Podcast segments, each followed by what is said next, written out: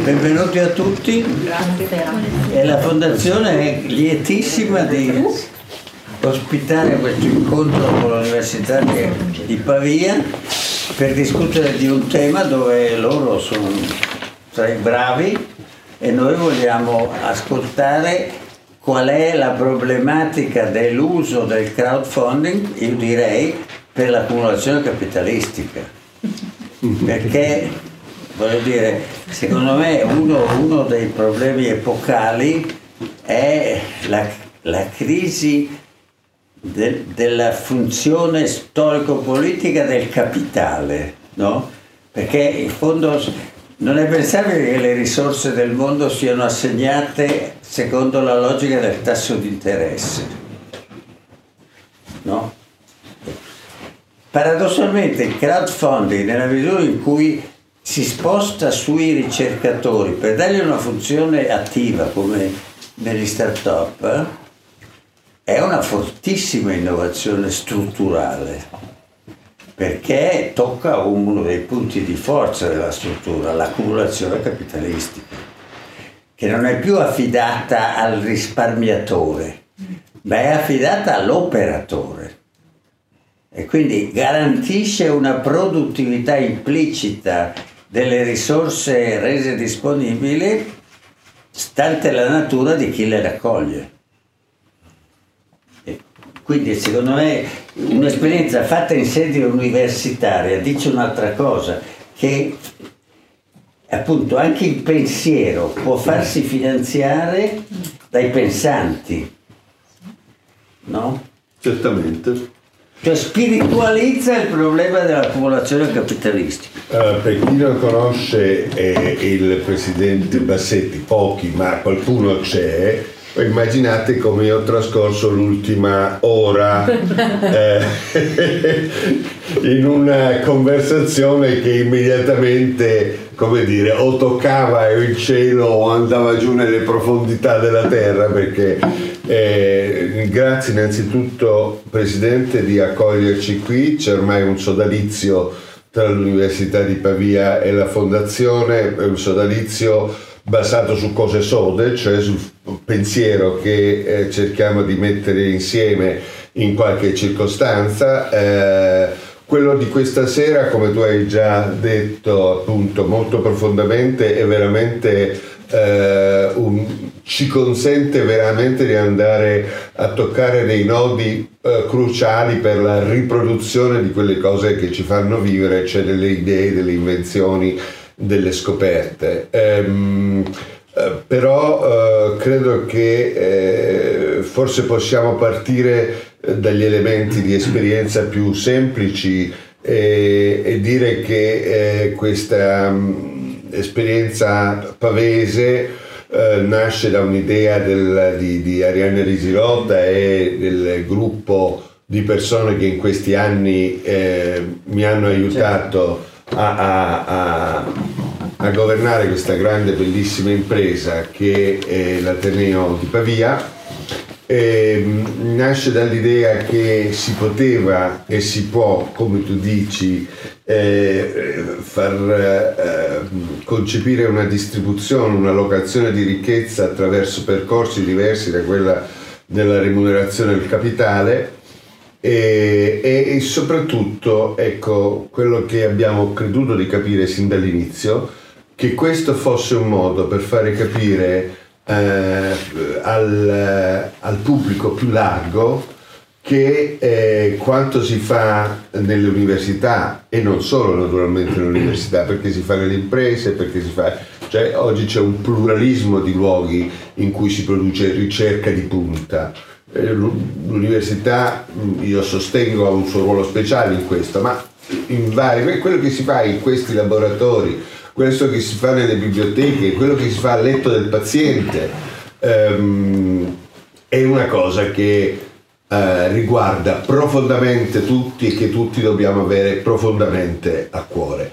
Credo che questo sia il, l'essenza eh, dell'impresa di crowdfunding. Poi i risultati economici eh, ci sono, ehm, ma è soprattutto lo stimolo che noi abbiamo dato, che loro hanno dato a, a molte persone a parlare eh, a, a, coloro che fuori dai laboratori, fuori dalle biblioteche, eh, fortunatamente lontani dai luoghi delle, della cura, eh, non hanno una conoscenza di quel processo faticoso, meticoloso, a volte frustrante, a volte inutile, attraverso cui, perché la scienza ad alto rischio è questo, tu puoi passare due anni e poi appallottolare la carta e buttarla via eh, allora, di questo progetto, dare a queste persone questa idea, il crowd, la, la, folla che abbiamo voluto raggiungere è la folla a cui abbiamo voluto dire stiamo lavorando eh, insieme a voi, eh, dateci una mano, considerate questo nostro lavoro,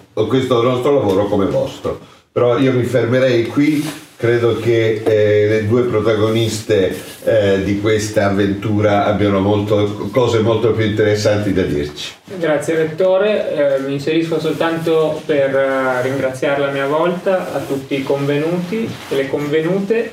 Eh, nuova filantropia, Crowdfunding Societal Challenges è un titolo che parla chiaro, se non fosse bastato eh, il Presidente Bassetti e il Rettore Rugge hanno completato ampiamente.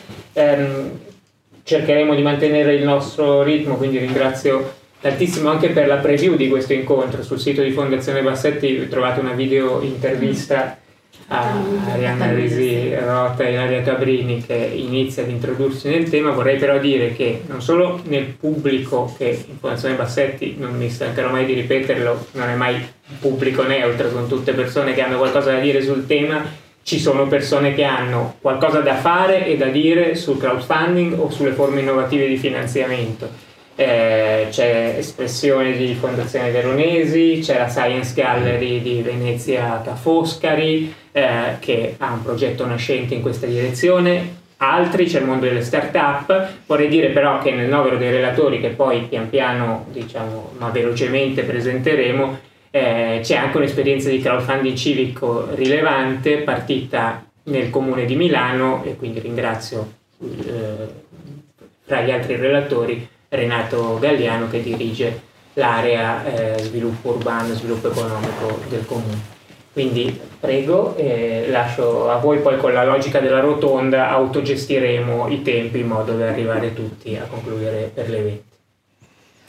Grazie, allora credo tocchi a me. Io sono Arianna Risirotta, faccio due lavori adesso, cioè quello di docente dell'Università di Pavia, sono una storica, ma poi dal 2013 eh, delegato del rettore a una nuova posizione, quella del fundraising istituzionale, che è il, il momento e il tempo in cui è nata l'idea di raccogliere una sfida, cioè di provare a dialogare con la società civile, con chi può essere interessato alla, um, al lavoro uh, pionieristico uh, ma anche di tradizione che si fa uh, dentro un'università con 18 dipartimenti che coprono quasi tutte le discipline possibili eh, attraverso una innovazione, eh, cioè una piattaforma digitale di proprietà dell'università creata per l'università, che l'università gestisce in proprio, seguendo il processo di selezione dei progetti dall'inizio alla fine e quindi garantendo, mettendoci la faccia, è un po' uno slogan, eh, la qualità, la, la, la, serietà e soprattutto le fasi eh, anche di avanzamento di queste stesse progettualità che vanno dal mondo delle scienze dure all'ambito umanistico, ricordo dei bei progetti di archeologia per esempio che hanno avuto successo. Uh, successo. Quindi la creazione di questa piattaforma istituzionale che è stata chiamata Università, un'idea della dottoressa Cabrini per dare l'idea di una collettività, di una comunità ehm, nasce nel eh, novembre del 14, 14. quindi universitiamo a quattro anni. Pensiamo che, e vi ringraziamo per l'opportunità che Fondazione Bassetti ci offre oggi anche nell'intervista di luglio, per fare un piccolo bilancio e anche sottoporlo alla vostra attenzione e alle vostre riflessioni. Quattro anni sono pochi, però siamo l'unica università italiana a avere una piattaforma autonoma, l'unica università europea e nel mondo c'è un modello che era nato un po' prima, eh, vi invito a visionarlo, lavoravamo in parallelo, non lo sapevamo, siamo molto simili anche graficamente che è Berkeley, l'Università di Berkeley. E abbiamo scoperto strada facendo, e qui mi piace che il Presidente Bassetti possa, possa sentire queste riflessioni sul percorso svolto, noi abbiamo rinforzato la nostra comunità attraverso il crowdfunding, cioè abbiamo uh, avuto degli effetti indotti e collaterali benefici che vanno non solo al sostegno economico sulle pezzature che voi sapete il crowdfunding regge, che non sono le grandi cifre, ma il microfinanziamento, Um, abbiamo avuto quindi eh, le possibilità economiche di avere finanziamenti per progetti o fasi di progetti, ma nello stesso tempo ci siamo tutti messi in gioco. Gli uomini e donne che ascolterete, io sarò brevissima, sono quelli che sono andati coi banchetti nelle piazze, hanno fatto uh, spettacoli teatrali, hanno fatto um, lavoro nelle scuole, cioè hanno disseminato quello che è veramente eh, l'impatto che poi si potrà vedere eh, anche nel tempo. Al, finita la campagna online continuano i progetti a essere vivi e voi ne, ne racconterete alcuni aspetti. Um, nello stesso tempo uh, Pavia però sta per lanciare un'altra sfida che è quella di una raccolta fondi internazionale, nello stesso tempo c'è l'idea di una comunità che è veramente globale, eh, Presidente Bassetti, perché eh, noi siamo a Pavia, ma finanziare e sostenere eh, fare un impact investing su eh, progettualità coltivate nel lab pavese non vuol dire finanziare il territorio di Pavia e basta, vuol dire finanziare una rete eh, mondiale di, di, ricercatori, di persone che, che dialogano con continenti diversi continuamente, che sono quindi una buona causa, una buona causa non di Pavia o di chi ha studiato all'Università di Pavia con l'idea di restituire magari come nel mondo anglosassone un, un qualcosa che si è ricevuto, il giving back, no? quest'idea che è alla base della filosofia del fundraising, ma con l'idea anche di essere nuovi filantropi e qui mi piace eh, rifarmi anche ad un articolo di cui la giornalista Francesca Conti è autrice per la, il magazine online We, ehm, l'idea che i nuovi filantropi vogliono essere più attenti, più ehm, eh, oggetto di rendicontazione, vogliono scegliere e quindi le università sono naturali luoghi di ehm, offerta di buone cause, di valore, di valore che fa bene, che fa del bene, certificato, monitorabile, eh, rendicontato, con il fatto che il ricercatore ha persino una mail dedicata con la quale il donatore o il perspective donor, quello, donor, quello che potrà essere interessato a sostenere i progetti, può mettersi in contatto e fare domande ed entrare virtualmente o magari poi fisicamente nei laboratori. Quindi io credo che sia attraverso eh, il crowdfunding che attraverso una campagna internazionale eh, che si chiama non a caso Creating Bridges, cioè creare ponti, ehm, Pavia abbia maturato in questi cinque anni una eh, esperienza che sicuramente ha bisogno di, di nuove sfide, ma che eh, attraverso il racconto delle storie di successo e delle testimonianze di chi si è messo in gioco oggi vi potrà dare il polso di un veramente laboratorio umano e sociale di impatti e di disseminazione. Um, non siamo nel campo del crowdfunding equity, equity, non possiamo farlo come università pubblica, però uh, questa del crowdfunding nella piattaforma istituzionale può essere anche una prima fase, poi i nostri progettisti in un futuro possono anche sperimentare e te- testare altre formule che potrebbero anche prevedere eh, partecipazioni di investitori. Um, chiaramente eh, eh, sono tantissimi gli stimoli, stiamo pensando ad esempio di aiutare col crowdfunding di UniPV e il restauro del San Michele di Pavia che è, è un patrimonio mondiale, non è un patrimonio civico. E quindi su questo magari Ilaria sì. se tu vuoi raccontare brevemente come la città, come il territorio ha reagito, come grazie Pavia è diventato grazie veramente Presidente, grazie Rettore, grazie Francesco per l'opportunità. Brevemente io sono la responsabile amministrativa del fundraising dell'Università di Pavia e davvero mi fa piacere dare qualche numero, eh, partendo proprio da quell'innaffiatoio che è il simbolo della, della nostra piattaforma e che è il riversare sulla comunità cavese, poi lombarda, nazionale, speriamo anche iniziando questo cammino internazionale, il trasferimento della conoscenza. Quindi in realtà vi posso citare, la nostra è una piattaforma donation based, quindi nasce e si eh, cresce sulle donazioni eh, dei nostri eh, stakeholder eh, piccoli e grandi, eh, però mi piace parlare dei 60 progetti che in questi quattro anni sono, si sono succeduti in piattaforma, non sono pochi, non sono tanti, e dei quasi milioni di euro che siamo riusciti a portare a casa, che per noi è un risultato discreto, possiamo fare meglio, faremo senz'altro meglio, però davvero eh, questo è il riversare, eh, oltre appunto al trasferimento della, della conoscenza, anche eh, così l'aver fatto felice qualche progetto e qualche progettista che continua a lavorare anche sulla, su, non lasciando la piattaforma e continuando a fare eventi di public engagement proprio per, e sono tantissimi, siamo arrivati a quasi 300 eventi, e, e abbiamo ormai un, un plico, eh, mm. davvero Presidente, davvero Rettore, un plico importante che, che, che davvero diventa un libretto, da, dallo spettacolo di danza alla, um, al laboratorio, alla, all'inaugurazione del laboratorio della stampa 3D per il chirurgo, davvero uh, la comunità pavese eh, e anche diciamo lombarda ha, eh, e anche le altre università lombarde cominciano a, a chiederci, ad aprirsi, a venire a, a, conoscere, a capire come viene fatto questo trasferimento della conoscenza. E questo per noi è il successo del crowdfunding. Ci stiamo aprendo anche appunto al crowdfunding civico e il restauro, la vera bordo, l'importante eh, blocco del restauro del San Michele che avremo presto, quindi penso in primavera, sì. eh, eh, sarà per noi un'altra esperienza fondamentale di apertura alla, alla comunità e alla, alla, alla, nazione poi ovviamente perché il restauro di una chiesa così importante è una, un'altra forma di restituzione, l'aiuto al restauro di, di questa chiesa è un'altra forma di restituzione ai beni del mondo. Insomma.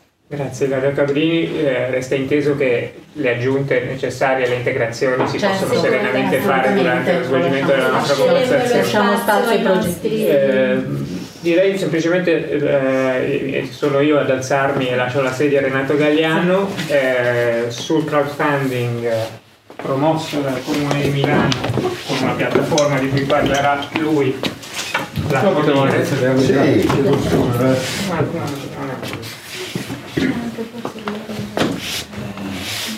Grazie. Eh, voi conoscete il progetto del crowdfunding civico o parto dagli inizi? No, vedo le teste che scrollano, quindi è meglio... Partiamo dall'inizio. Eh, io sono il direttore di una direzione che si chiama Sviluppo Urbano. Si occupa quindi di eh, attivare, di accompagnare, di supportare processi di sviluppo in ambito urbano basate sull'innovazione, basate sul concetto di inclusione e così via. Abbiamo fatto molti lavori sull'ambito delle start-up, degli incubatori, la rete e così via. A un certo punto questi come venivano fatti, soprattutto quelli delle start-up. Eh, viene pubblicato un bando, si chiede di presentare un progetto del, dell'iniziativa c'è una commissione che valuta uh-huh. l'iniziativa e valuta i contenuti, i, gli aspetti economici, eccetera, eccetera, e decide se dare un finanziamento oppure no a questo progetto.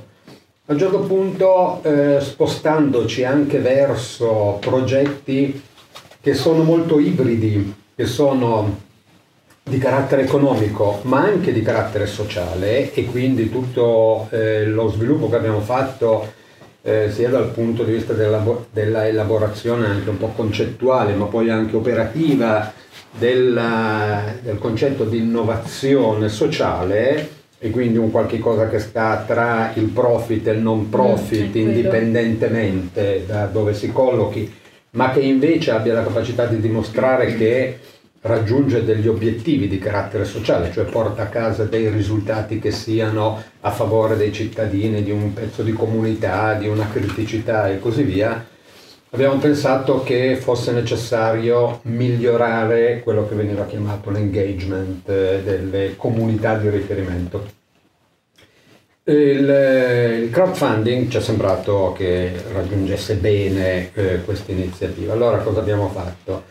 Tanto noi abbiamo deciso di non farci una piattaforma noi per vari motivi, ma di fare una gara per cercare una piattaforma che esistesse sul mercato e che ci potesse accompagnare in questo progetto.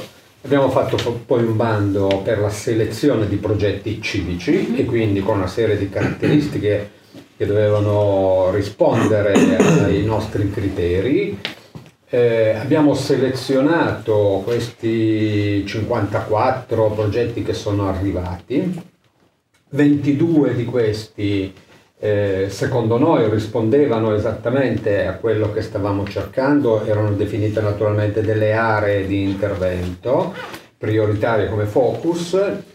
E eh, questi 22, a questi 22 progetti sono, è stata data la possibilità di essere caricati su questa piattaforma di crowdfunding che si chiama Eppela e eh, se erano in grado di recuperare dal mercato, tra virgolette, dalle loro comunità di riferimento il 50% della loro necessità finanziaria, il comune metteva l'altro 50%. Di questi 22, 4 si sono ritirati, 18 sono finiti in piattaforma, 16 hanno raggiunto l'obiettivo, quindi con una performance, eh, performance molto molto alta, eh, perché di solito si batte intorno al 50% o anche meno.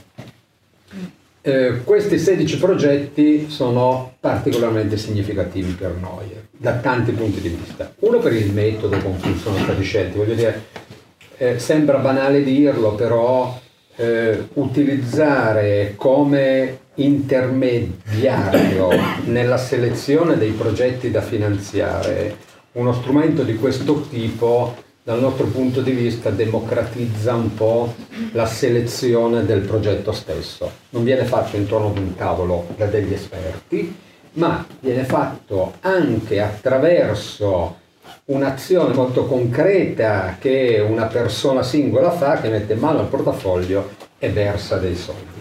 È evidente che questo non è come per la ricerca eh, o come per un bene culturale, come per la ristrutturazione di una basilica, di una grande chiesa, un, eh, un afflato di dire partecipo al mondo della ricerca, mm. faccio una donazione oppure al mondo dei beni culturali. È molto di più nel nostro caso trattandosi di progetti civici un coinvolgimento della comunità di riferimento che poi questi servizi doveva utilizzarli. Ma ciò significa che se io sono, tiro fuori dei soldi, ancora prima che il servizio esista, significa che io sono molto interessato al fatto che questo servizio ci possa essere sul mercato. E quindi per questo parliamo un po' di democratizzazione, perché non è la commissione intorno al tavolo che dice ah sì, teoricamente questo progetto è molto interessante, scalabile a livello, eccetera, eccetera, ma è la comunità di riferimento che dice guarda che questo è migliore di quest'altro, tant'è che i miei soldi vanno qui e non vanno là. Questi 16 progetti, poi naturalmente li stiamo, hanno raggiunto l'obiettivo eh, del 50% e anche di più. Noi abbiamo versato la nostra quota, sono partiti tutti tutti, sono tutti vivi dopo tre anni, eh, alcuni di questi hanno avuto un, uh, un grande successo, eh, due giorni fa è stato inaugurato anche dal sindaco Sala eh, dall'amministratore delegato di Walt Disney, eh, dal direttore generale del Niguarda, eccetera, un progetto che si chiama Medicinema, che è andato in piattaforma cercando dei soldi per ristrutturare una, una sala all'interno del Niguarda per realizzare una sala cinema eh, per i pazienti e per i caregiver, non solo per i pazienti, con eh, un metodo molto interessante. È evidente che questo non sostituisce la terapia, ma è, eh, favorisce il raggiungimento di migliori risultati della terapia stessa. Questo è in fase di monitoraggio e di misurazione da parte di università che verificano se le persone che seguono questo processo, questo progetto, migliorano di più rispetto a persone che non seguono questa cosa. Quindi anche con un fondamento scientifico molto importante, lavorano anche con il eh, col Gemelli a Roma e così via. Altri progetti riguardano ad esempio eh, pezzettini di mercato molto particolari, un soggetto che si chiama Solange eh, prepara dei pasti solo per il pranzo per coloro che lavorano con tutta una serie di caratteristiche, di benefici rispetto alle al materiali, alla, eh, alla, materia prima che utilizza, su come li trasforma, eccetera. Adesso senza raccontarveli mm-hmm. tutti, insomma. però hanno dal nostro punto di vista un impatto molto molto positivo. Uno perché stanno nell'ambito dell'innovazione sociale, questa è stata la valutazione a monte. Due perché sono stati selezionati dalle loro comunità di riferimento e quindi hanno trovato un mercato immediatamente disponibile e responsive al bisogno stesso. Tre perché nascono radicati, nel senso che hanno la capacità poi di crescere molto di più di una iniziativa che parte a sé stante senza avere l'ingaggio iniziale. Faccio un'ultima rilevazione, poi va bene, i, i numeri secondo me non sono mm, particolarmente alti perché noi ci abbiamo messo quasi 400 mila euro, che non sono tanti, non sono pochi, eh, naturalmente tutto questo ha raddoppiato l'investimento, ha creato una serie di posti di lavoro, il che non è banale, che è molto importante, e eh, vogliamo riprenderlo adesso all'interno di un altro progetto che si chiama Hub dell'innovazione eh, dove c'è un percorso di animazione di quartieri difficoltosi milanesi, stiamo parlando di, ad iniziare dal quartiere di Lorenteggio, dove c'è una prima fase diciamo, di animazione territoriale, una seconda fase di accompagnamento, nel senso che le idee che maturano nella fase di accompagnamento, di animazione, vengono poi eh, accompagnate e aiutate nel proprio sviluppo per arrivare anche a progetti di impresa e eh, il progetto di impresa potrà avere poi diverse uscite anche di richieste di cofinanziamento, co, eh, la piattaforma di crowdfunding potrebbe essere una eh, di queste modalità. Quindi è, eh, per noi è stata un'esperienza molto molto positiva, la stiamo paragonando facendo, noi ci stiamo facendo valutare su tutta la parte di impatto che le azioni e i progetti che l'assessorato ha messo in campo eh, ha prodotto sul territorio e eh, non siamo ancora arrivati alla fine della misurazione ed è un pezzo del Politecnico che ci sta misurando. Eh, ma la sensazione è che questi progetti sono più solidi di altri progetti che invece hanno fatto un percorso classico per la creazione di start-up, ad esempio. Quindi eh, per noi è stata un'iniziativa estremamente positiva.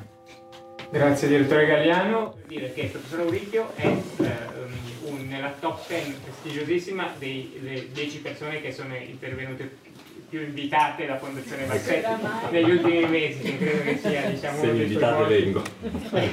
Il professore, peraltro, lo dirà lui, però è ehm, a noi noto per aver eh, lavorato su un laboratorio eh, innovativo di stampa 3D nel settore biomedicale, è stato anche sembrerebbe uno dei primi progetti sì. finanziati. Sì, ha tenuto a battesimo la batteria pilota del 14. Grazie, grazie moltissimo per l'ennesimo invito, portate pazienza. Allora, ehm, io vi, vi, racconto la nostra esperienza sul, sul crowdfunding e la inquadro in un, un, po' in un lungo processo di sviluppo di stampa 3D eh, presso l'Università di Pavia. Uh, l'esperienza del crowdfunding è stata uh, difficile perché siamo stati fra i primissimi, ma estremamente coinvolgente e estremamente arricchente eh, per il nostro gruppo, tant'è vero che eh, non solo è stata molto utile come vedrete per un problema proprio di finanziamento perché ci ha permesso di innestare alcune cose molto interessanti ma io spesso mi chiedo se eh, quando ci possiamo rilanciare eh, proprio come spirito anche di gruppo di ricerca, siamo un gruppo abbastanza grandicello ormai, quasi 30 persone, ed è stato qualcosa di molto molto bello che dovremmo cercare di rivivere. Allora, il, il, il progetto che vi, vi, presento è qui riportato nella tempistica, in realtà mi piace ricordare che tutto nasce da, eh? tutto nasce da una, da una tesi di laurea di Stefania Marconi, eh, poi ha avuto una serie di finanziamenti pubblici, ma sicuramente molto importante è stato il, il progetto strategico dell'Università di Pavia, il crowdfunding e poi dei laboratori che abbiamo eh, aperto. L'idea del, della tesi di laurea era molto semplice ed è nata, era una tesi di un bioingegnere eh, sotto la guida del professore Andrea Pietrabissa che compare in tutte queste attività e del sottoscritto. L'idea era quella di un algoritmo, quindi una cosa molto tecnica, un algoritmo per evidenziare il tumore del pancreas partendo da immagini di un paziente. Una, una, tecnica software molto interessante, molto sofisticata, la domanda di base però è, una volta che ho sviluppato l'algoritmo, come faccio ad andare in seduta di laurea e a dimostrare quello che ho fatto? Uh, quindi parto da immagini del, da, da, da immagini del paziente, evidenzio la patologia, la parte nera e quella cattiva, poi però voglio creare questo oggetto e quindi la stampa 3D, per cui siamo affacciati al mondo della stampa 3D e abbiamo iniziato a conoscerla. Dopodiché su questo si è innestato poi un'attenzione sempre maggiore che è il tema strategico, un'idea del nostro lettore, cercare di lanciare alcune linee strategiche per l'intero Ateneo, quindi collaborazione, quindi ibridazione di idee non solo tra ingegneri e medici, ma anche in tanti altri aspetti, matematici, materiali e così via. In questo si è innestato poi proprio la campagna di crowdfunding, che come dicevo è stata una campagna di successo, eh, come si diceva, eh, molto dovuto al, alla collaborazione eh, di tanti giovani che sono andati nelle piazze, eh, organizzazioni che hanno accolto eh, nostri eventi, eh, insomma, quindi andare moltissimo sul territorio ed è stata, dicevo prima, una, una campagna di successo innanzitutto per il gruppo perché ha creato un, una dinamica all'interno del gruppo che a me è piaciuta moltissimo, quindi anche per noi è stata fortemente arricchente. È stata poi di, di impatto perché ci ha anche permesso di, di chiederci quando c'è stata è stata lanciata l'idea qual è tra le, tra le, tante idee che possiamo avere quella che più facilmente eh, può avere un impatto sul, eh, in ambito eh, sociale. Quindi l'idea era quella di sviluppare quello che dicevamo all'inizio e di utilizzare la stampa 3D per la chirurgia, quindi di, ehm, diciamo, di portare a un livello superiore quello che abbiamo visto nella tesi di laurea.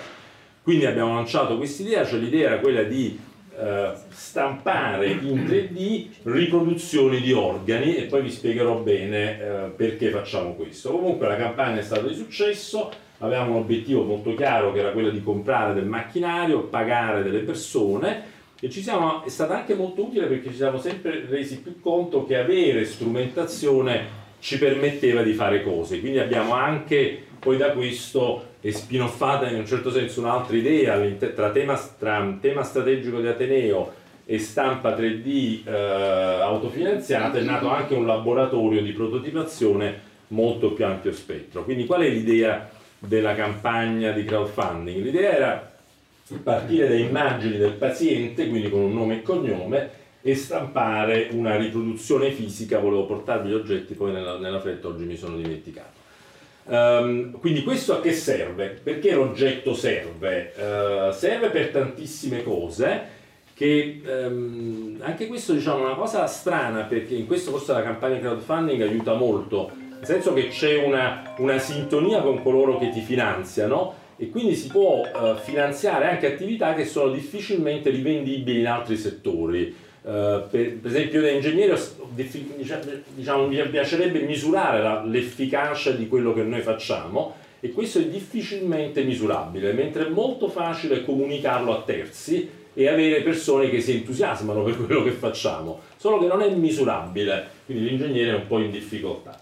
Allora che cosa facciamo? Facciamo navigazione intraoperatoria, cioè questi oggetti, il chirurgo li porta in sala e li usa come Atlante, cioè il, il, col robot uh, c'è un, un, un, fattore di magnificazione molto forte, alcune volte proprio uno si perde e quindi utilizza questi oggetti per capire dove caspita sta. Oppure per la pianificazione chirurgica, cioè il medico con gli altri operatori dice uh, accediamo qui, tagliamo lì, facciamo queste cose. Comunicazione col paziente, questo è un altro aspetto molto importante, e recentemente addirittura facciamo il training, cioè noi, il chirurgo opera su questi oggetti.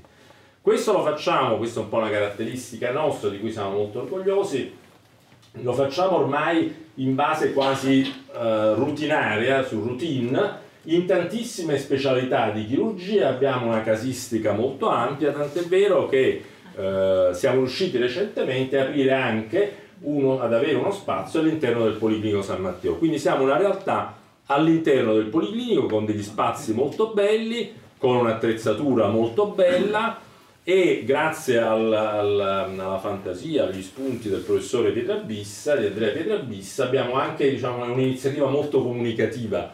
Abbiamo un grande pannello lungo vari metri dove diciamo, comunichiamo che cosa abbiamo fatto e uh, c'è anche il simbolo del, di Universitiamo qui, della nostra università, della regione e così via, e poi abbiamo tutta una serie di, di, oggetti stampati. Anche questo è un bellissimo modo poi per rendere fattivo la, il finanziamento e anche trasferire informazione, il ruolo che deve avere l'università secondo me. Quindi in ognuna di queste bacheche c'è l'organo stampato, c'è il pezzo stampato, c'è la spiegazione eh, e, e, così via. Ah, questo lo devo saltare. Uh, ecco. Un altro aspetto secondo me molto interessante è, ehm, almeno per noi, il crowdfunding ha messo in discussione ehm, una serie di attività, cioè eh, diciamo la stampa 3D, ma il crowdfunding in particolare, nel senso che ci siamo resi conto che alcune iniziative, per quanto non misurabili, per quanto non pubblicabili, per quanto eh, così, forse perché uno è diciamo, un po' avanti nella carriera, però ti permettono di fare, ehm, diciamo, di ripensare una serie di cose che, che si fanno all'interno del gruppo, per cui vedere che queste iniziative hanno successo ci hanno anche iniziato a far capire che alcune di queste iniziative potrebbero, nate dal crowdfunding, potrebbero trasformarsi quasi in iniziative imprenditoriali. Uh, quindi abbiamo iniziato a fare un confronto tra dove siamo posizionati noi e dove sono posizionati dei, dei, dei, dei, competitor, dei competitor, abbiamo iniziato a fare un po' di business plan, cioè il fatto di eh, aprire il gruppo verso iniziative di crowdfunding in maniera indiretta ci ha anche fatto chiedere se non potevamo come dire, fare un passo ulteriore, rendere questa iniziativa, come diceva prima il Presidente, insomma, eh, quindi un po' mm, insomma, sì, insomma, che fosse auto, si autofinanziasse. E su questo addirittura poi sono nate altre idee, per esempio questa è un'idea che non c'entra più col crowdfunding, ma in un certo senso vive dal crowdfunding, dal laboratorio, è l'idea di fare un simulatore eh, mm, circolatorio eh, extracorporeo dove noi possiamo testare tutta una serie di dispositivi. Quindi diciamo, concludo ringraziandovi, ringraziandovi per l'ospitalità, eh, devo dire che l'esperienza è stata non banale, eh, molto coinvolgente ed estremamente stimolante sia per i soldi che abbiamo portato a casa perché servono sempre molto, ma perché ha messo in, in movimento all'interno del nostro gruppo eh, tantissime cose e quindi niente, noi siamo molto contenti per cui pensiamo anche di rifarlo, forse.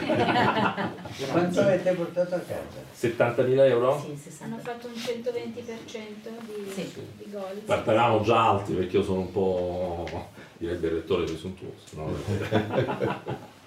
No? no, in quattro mesi, no, importante. No, ma siamo partiti alti perché pensavo, volevo puntare in alto e, e siamo riusciti. Diciamo, mi sono associato bene perché diciamo, è un argomento che, che coinvolge emotivamente molto le persone e noi speriamo molto nel laboratorio adesso aperto al Policlinico perché è vicino, il professore Pietrabissa l'ha voluto vicino all'accettazione Quindi noi eh, speriamo di, di, coinvolgere molto e quello sarà una bella piattaforma ulteriore anche per non solo presentare noi ma presentare proprio tutte le iniziative secondo me.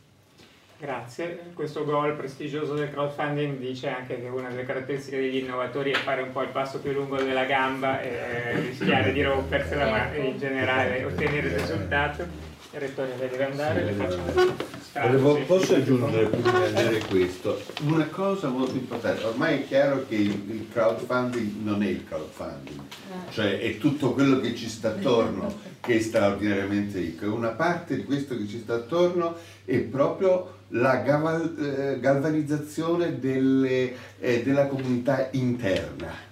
Attorno al progetto eh, non solo il gruppo ristretto, ma anche un gruppo allargato, vedo Biella che, che, che, che, ci ha coinvolto tutto nelle serate danzanti, non so cosa abbiamo fatto, non mi ricordo più, ma insomma, i disegni dei bambini, eccetera. E proprio questa, eh, tu hai usato la parola coinvolgimento, che è, è, è la chiave di volta della, dell'esercizio. Ma io pensavo una cosa, scusate, perché purtroppo riguarda la testimonianza personale, pensavo al comune quando io sono diventato assessore al bilancio volevamo fare cose grosse e avevamo bisogno di molti soldi.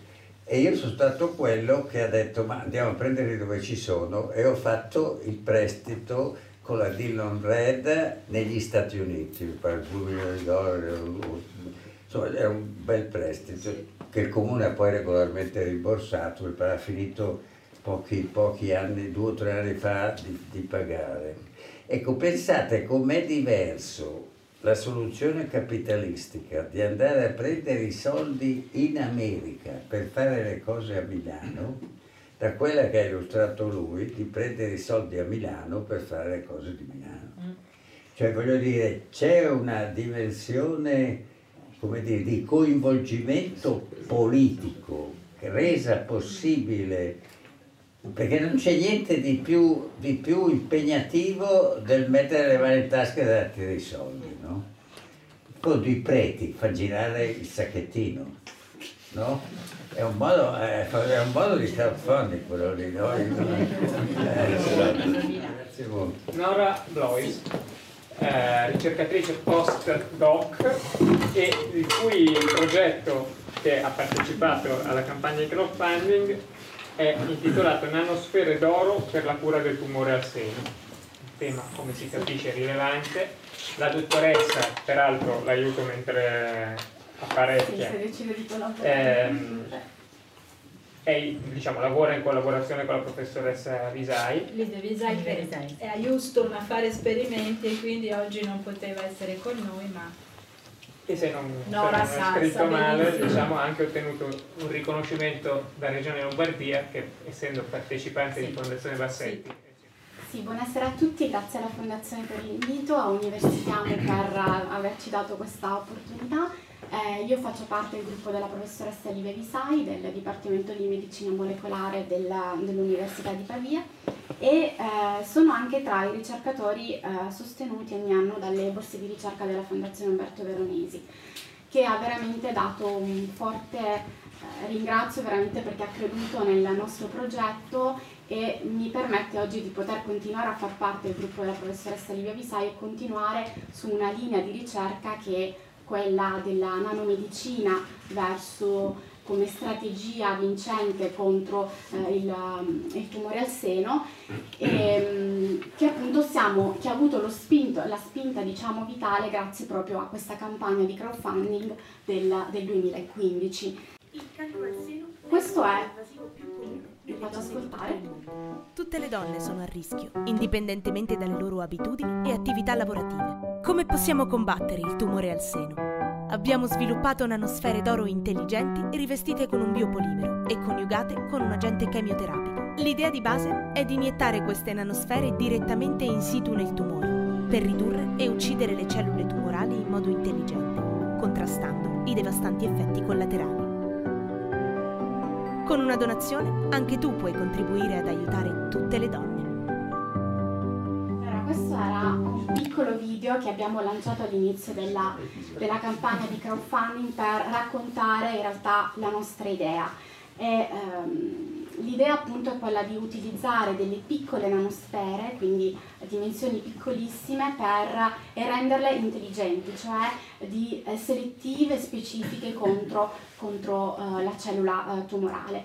È un piccolo video che abbiamo girato, in realtà poi ehm, lo sforzo è stato, è stato, veramente enorme perché eh, il ricercatore in genere non è abituato a eh, comunicare con, con, la popolazione, a raccontare, quindi devo dire è stata un'esperienza veramente molto formativa.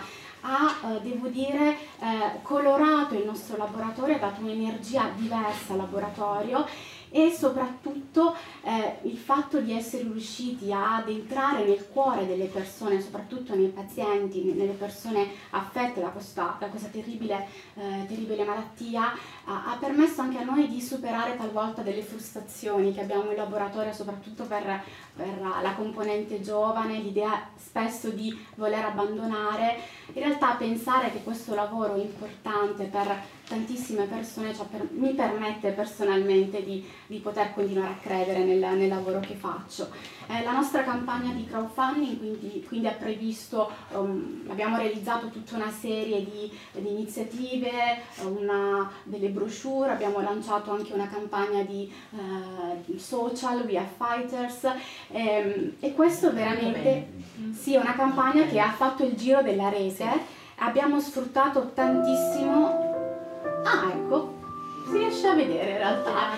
Eh, qui ho fatto un collage di tutti gli eventi che abbiamo fatto durante, durante la nostra campagna, quindi vi dicevo la parte social. Eh, questo era il sito dedicato al progetto, dei gazebi in piazza, eh, degli eventi anche in Calabria, perché io sono calabrese, quindi ho deciso di portare questa esperienza anche oltre la regione Lombardia. Eh, abbiamo promosso la nostra causa qui in tutta la provincia ma anche fuori, eh, abbiamo girato un video, anche questo video devo dire è stato molto apprezzato, eh, siamo riusciti ad entrare in contatto con tantissime associazioni organizzando concerti eh, tanti veramente eventi, che, presentazioni anche con, con associazioni, eventi in piazza, concerti, spettacoli teatrali, insomma due mesi intensi, due mesi intensi che ci hanno riscoperto anche, ci hanno aiutato a capire che in realtà il ricercatore può comunicare in maniera semplice e corretta e far conoscere anche i propri risultati alle, alle persone che aiutano a portare avanti questo, questo progetto. E, ehm, vi dicevo, la parte social è stata fondamentale. Facebook, aver aperto una pagina su Facebook da, con il titolo del progetto Tumore al seno, eh, sconfiggerlo con atmosfere d'oro intelligente è stato fondamentale. Oggi abbiamo tantissime persone che ci seguono, utilizziamo moltissimo questa pagina continuamente aggiornata con, con i nostri eventi, sia i risultati eventi non solo sociali ma anche tutto ciò che facciamo da un punto di vista scientifico, ecco, quindi la partecipazione a congressi e altri tipi di eh, eventi associati appunto alla, alla ricerca. Eh, questi sono un po' anche i gadget che abbiamo realizzato che eh, ogni volta comunque ehm, li portiamo con noi in tutti gli eventi, tutti gli eventi sì. che stiamo portando avanti. Eh, durante questi mesi abbiamo raggiunto quindi il nostro obiettivo, abbiamo raggiunto, siamo arrivati quasi a 30.000 euro in realtà. Ehm, però alla fine eh, ci siamo così divertiti che abbiamo deciso comunque di, di, di continuare questa, questa campagna di, di crowdfunding in che modo? Eh, ovviamente andando avanti con la nostra ricerca, quindi cercando ovviamente di ottenere dei risultati scientifici, perché per noi questa è la parte più importante ovviamente quindi risultati scientifici che hanno visto già delle, eh, delle, pubblicazioni, la partecipazione a congressi nazionali e internazionali, sono state anche prodotte delle tesi di laurea magistrali in, in questo senso e poi sono stati anche organizzati dei seminari all'interno, all'interno dell'università.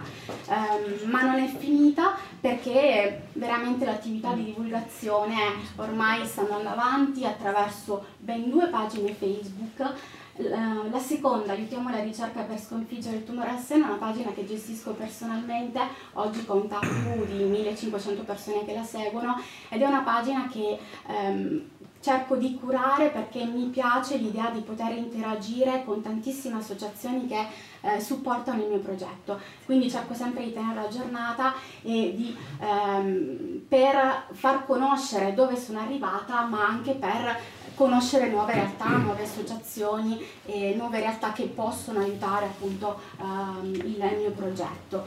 Eh, quindi abbiamo organizzato, continuiamo a organizzare anche degli eventi rivolti alla popolazione civile, abbiamo delle collaborazioni veramente forti e sincere con, con associazioni onlus, qui ci sono un po' eh, fatto un collage eh, degli eventi a cui abbiamo partecipato, siamo sempre in stretto contatto con Universitiamo, con l'Università di Pavia, ma anche con altre realtà che ci invitano sempre a raccontare la nostra, la nostra ricerca. E, tra l'altro nel 2017 abbiamo vinto il premio Lombardia Creatività come tra eh, le iniziative più creative promosse dalla, dalla, dal Pirellone. E poi è arrivata anche la Fondazione Umberto Veronesi che ha creduto e ringrazio veramente eh, per il sostegno eh, importante che ehm, mi dà per poter portare avanti, portare avanti, questo progetto. Sono ormai due anni col piacere di poter ricevere questo, questo importante finanziamento.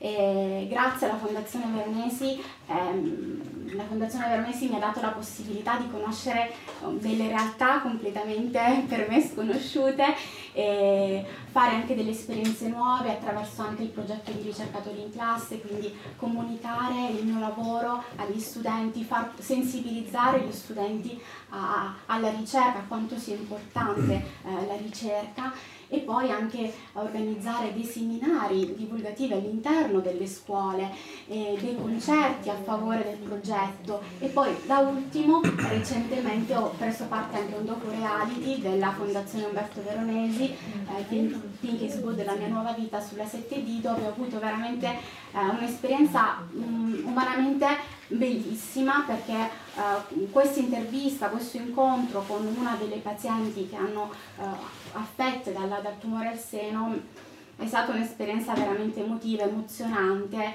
e, mi ha fatto capire quanto veramente sia importante quello che, quello che sto facendo.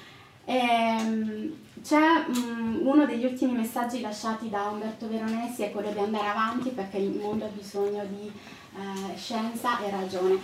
Oggi sono sicura che noi ricercatori non siamo soli in questo percorso perché grazie alle campagne come quella di Universitiamo siamo riusciti a interagire con le persone che veramente lottano ogni giorno contro questo terribile male. Io sono sicura che oggi in realtà siamo diventati una grande squadra e sicuramente riusciremo a raggiungere una meta e dare un contributo contro la lotta al tumore. Grazie. Grazie, dottoressa farei una brevissima deroga alla scaletta per consentire all'avvocato Emilio Girino di mm, portarci la sua testimonianza, è esperto di terzo settore e, e di mecenatismo aziendale, per cui grazie e grazie anche agli altri relatori che interverranno. Grazie per questa, per questa opportunità. Io ringrazio anche il Presidente Bassetti e questa fondazione per la sensibilità che dimostra per queste iniziative. E, um, quanto ho sentito questa sera è molto interessante, il crowdfunding è un tema che mi è piuttosto familiare, avendo contribuito anche personalmente a scrivere le norme che poi sono rifluite nel testo unico della finanza e che riguardano l'equity crowdfunding, cioè quello commerciale, quello di investimento per così dire.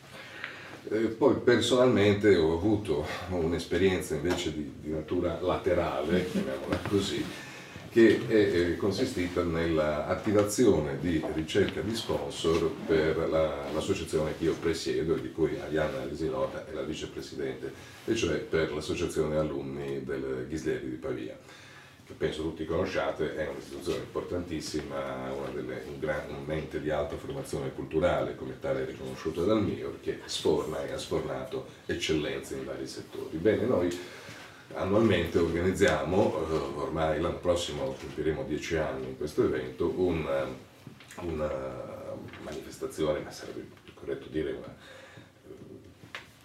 una cerimonia a tutti gli effetti che si chiama premio Risvegli, cioè premiamo uno dei nostri eh,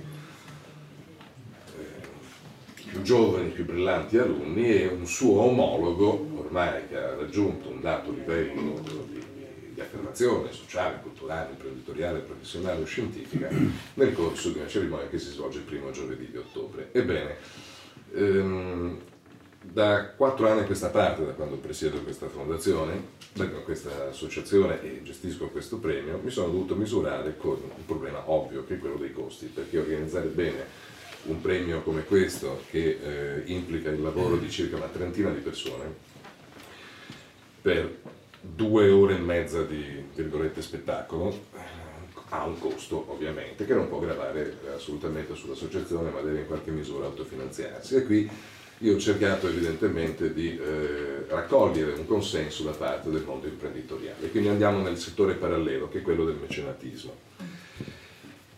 Il crowdfunding ha un grosso vantaggio, polverizzando quella che è la, uh, la raccolta si riesce in qualche modo a uh, migliorare la base di, di, di, di raccolta di denaro, ma però ha due grossi svantaggi, cioè da un lato che le cifre normalmente sono molto basse, questo perché esiste una legislazione fiscale in Italia finalizzata su questo profilo. Col terzo settore e con le nuove normative che sono in procinto di entrare in vigore, se e quando verrà istituito questo benedetto registro, questa, questa, questo vantaggio sarà sicuramente maggiore. E l'altro svantaggio è che ovviamente chi partecipa a una singola iniziativa poi magari non partecipa a un'altra, eh, cioè non si crea una vera e propria fidelizzazione del finanziatore, cosa che invece si può ottenere con lo sponsor. Allora, con lo sponsor, eh, qual è? quali sono le tre parole magiche? Sono tre, progettualità, restituzione e fidelizzazione. Progettualità perché? Perché io me ne sono reso conto nel negoziare diciamo, le, le sponsorizzazioni di questo premio come oggi sia molto cambiato il mondo della sponsorship. Forse in tempi di eh, maggior benessere economico diffuso era molto più semplice eh, raggranellare fondi anche per una moltitudine di eventi. Oggi gli sponsor tendono ad essere molto più selettivi. Seconda parola, restituzione. Mm, una volta non succedeva, si chiedeva alla grande banca, alla grande ente di turno di dare una contribuzione, lo faceva, gli bastava vedere il suo marchio. Oggi invece lo sponsor richiede per forza una restituzione, vuole qualcosa indietro.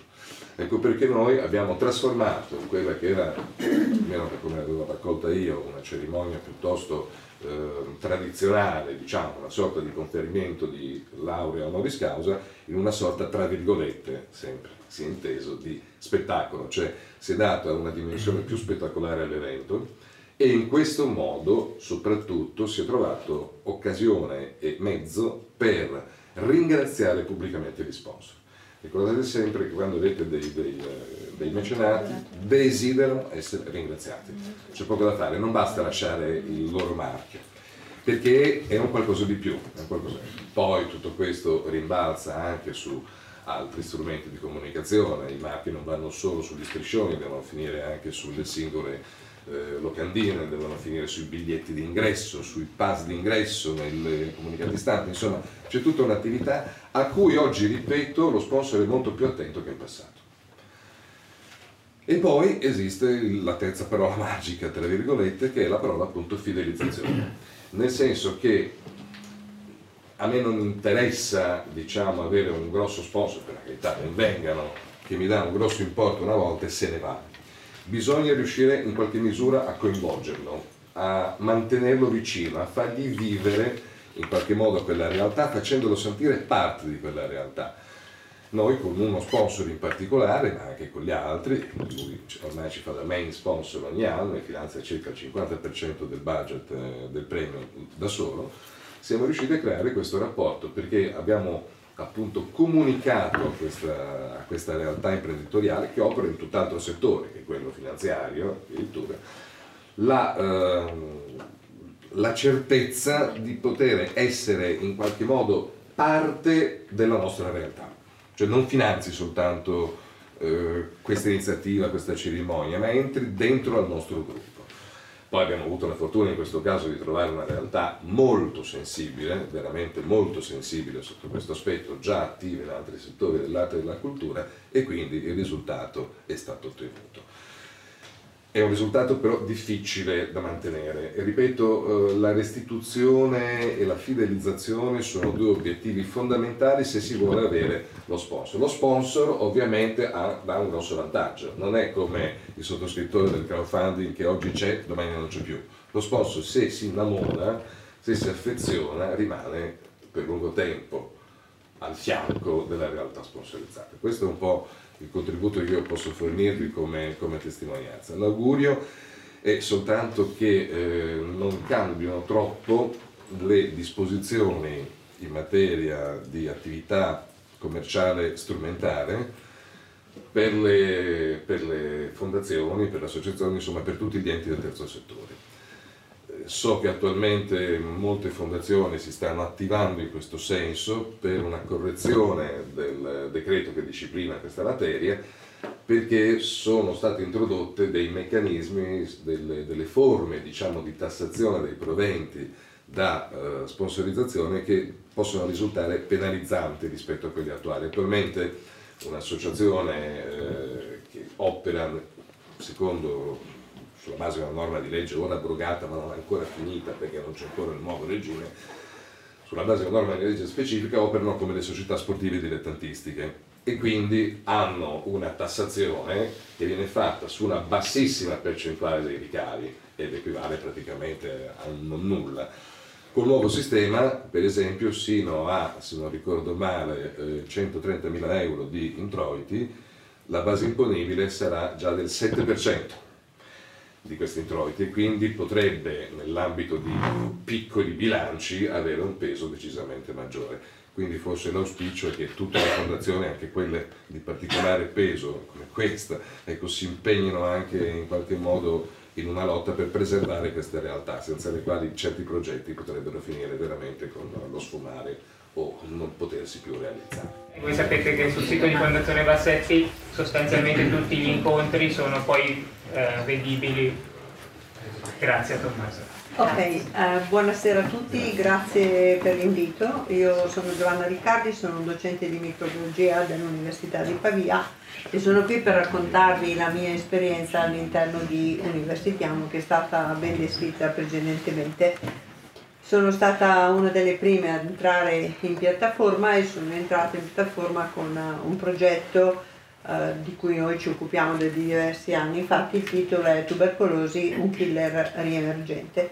Qualcuno si chiederà ma come ancora oggi dobbiamo parlare di tubercolosi? In effetti sì, in quanto se aumentano i focolai ehm, aumenta la possibilità di essere contaminati. In questa diapositiva voi vedete un individuo che ha la tubercolosi attiva, tossisce e eh, attraverso via aerea contamina una persona sana Bastano 4-5 bacilli, non ne servono tanti per essere contaminati, infettati, solo che per fortuna soltanto il 5% di queste persone sviluppa la tubercolosi, mentre il restante 95% sviluppa una forma latente che può durare tutta la vita in quanto il sistema immunitario eh, tiene sotto controllo il bacino e non gli permette di replicarsi.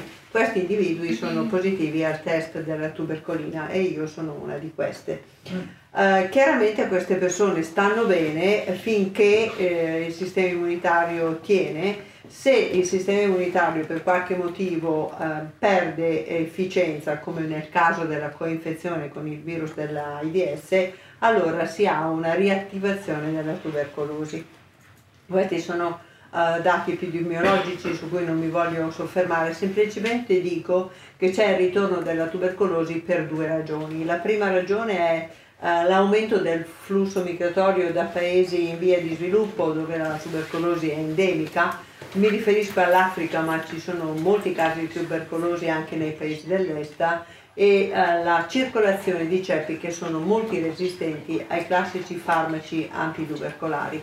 Quindi per un microbiologo una, una ricerca può essere quella di trovare nuove molecole e ehm, in questo lavoro, noi lavoriamo in questo contesto, come potete vedere abbiamo ottenuto negli ultimi dieci anni due finanziamenti europei molto grandi, New Medicine for Tuberculosis quindi dice esattamente cosa serve, in alto c'è uh, Stuart Cole che al tempo era uh, direttore scientifico del Global Health Institute di Losanna e da ottobre dell'anno scorso è presidente dell'Istituto Pasteur di Parigi.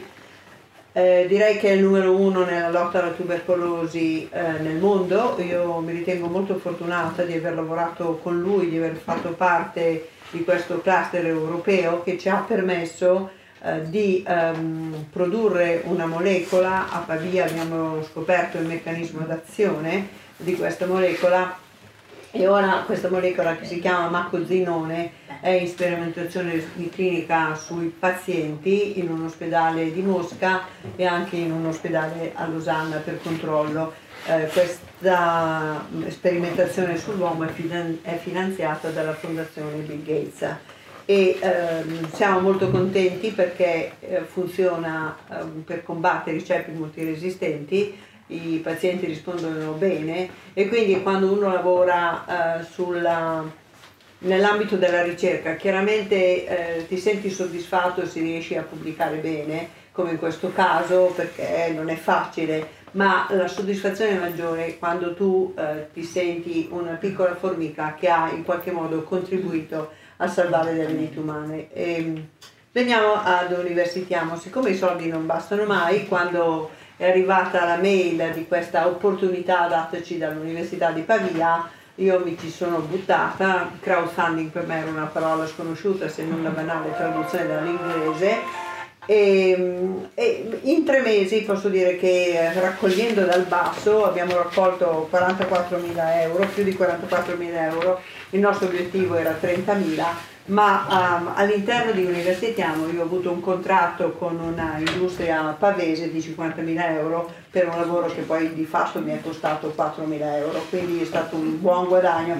Tra l'altro io non ho detto quanto volevo, mi ha proposto una cosa di 4.000 euro, mi ha detto arrivo fino a 50.000 e io ho detto va bene, 50.000. è finita così, cioè, cosa devo dire, che non andava bene, che costava meno. Cioè, ok, adesso non si telefona, no? Quindi il contatto, il contatto io sono, mi limito a Facebook, non ho altri siti e quindi eh, ho un bel numero di contatti per cui chiaramente ho recuperato eh, donazioni da amici, conoscenti e così via. Poi essendo un docente ho avuto studenti che hanno fatto la tesi da noi, quindi questi studenti hanno aperto un gruppo intitolato a me, quelli della Riccardi, e quindi come vedete chiamo a raccolta tutti i miei studenti, se ci siete battete un clic e quindi ho avuto eh, donazioni anche da loro. Eh, nell'ambito dei social, io sono dell'Oltrepo, vengo da Santa Maria della Versa, quindi um, lì c'è una, un Lions Club di Montubeccaria, magari qualcuno lo conosce. La presidente del Lions Club eh, mi ha detto vieni una sera da noi, ci racconti, mi ha dato un assegno di 1000 euro ed è lì che ho conosciuto il futuro eh, presidente del Lions Club con cui ho stabilito il famoso contratto di 50.000 euro come potete vedere qua per cui andiamo a 90.000 in tre mesi. Adesso, allora, um, questi sono i miei nonni materni. Um, io, siccome su Facebook ci sono i, le mie cugine, i figli delle mie cugine, ho fondato un gruppo, eh, la stirpe degli Stucci, perché allora mio nonno eh, si chiamava Zambianchi Sante, come potete vedere con la nonna Carolina e non so perché lo chiamavano Stuccia e anche i discendenti erano quelli degli Stuccia. Io pure sono, se vado al suo paese sono una discendente, faccio parte della stirpe. E chiaramente i, i, miei parenti hanno con un click, con un post ho, ho chiesto donazioni e vuoi che mi neghino una donazione i cugini, i nipoti e così via. Però eh, permettetemi un ricordo personale di mio nonno Ehm, mi, mi, diceva mamma che eh, durante la seconda guerra mondiale loro sono piacentini ehm, arrivano a casa loro i soldati tedeschi armati fino ai denti. Mio nonno aveva cinque figlie tra cui mia mamma ragazze giovani, belle ragazze. Questi soldati fanno un po' i marchioni. Le ragazze abbozzano perché hanno il terrore che facciano razzia nel pollaio e nelle stalle perché andavano a recuperare e mio nonno che era un boscaiolo arriva in casa con l'accetta a difendere l'onore delle sue figlie fu messo immediatamente al muro da questi tedeschi e salvato dalle cinque figlie che dissero no poverino, no poverino. Ecco, ma tutti siamo, io stessa, molto orgogliosa perché come ho scritto qui, ritrovare la determinazione, la forza della stirpe degli stirpe, la stirpe di mamma, mai paura, lui non aveva paura di niente. E aiuta, ma ritorniamo al crowdfunding. Al crowdfunding ho detto va bene, vengo da Santa Maria della Versa, poi che al paese non mi diano un po' di, di soldi? E qui ringrazio questa coppia che è Lalo e Bruna Contini, sono, avevano una merceria chiusa l'anno scorso. Eh, sono, non posso, so come dire, un nodo ferroviario eh, dove tutti passano da loro eh, nella loro merceria e quindi hanno messo un salvadanaio sul bancone della merceria in tre mesi mi hanno raccolto 3.000 euro non volevano essere ringraziati non sanno che li cito qua perché altrimenti non sarebbero contenti ma uh, al paesello c'era anche la cantina alla Versa, la cantina alla Versa a quei tempi era a rischio fallimento, infatti l'anno dopo è fallita. uh, e io però scrivo al presidente della, della Versa uh, di, dicendogli questa cosa, a volte sia un po' da romanzo d'appendice, cioè gli scrivo questa cosa un po' da, non so, sai, queste, da, da libro cuore, esatto, non mi veniva il termine.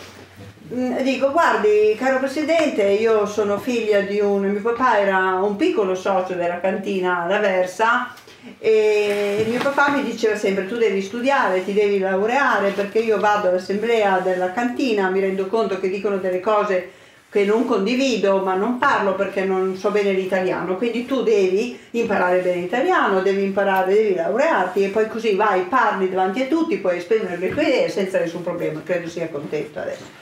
Eh, e quindi ehm, scrivo questa lettera e dico e, e, concludo dicendo quindi se io mi sono laureato e sono diventata professore universitario è anche merito della cantina.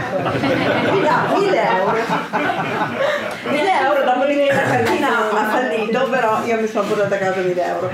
Ok le mie ultra virgolette conoscenze politiche. Le mie conoscenze politiche conoscevo il professor Giuseppe il senatore allora Giuseppe Valditara che aveva contribuito alla stesura della Gelmini, gli universitari lo sanno bene, ora è capo del dipartimento del MIUR.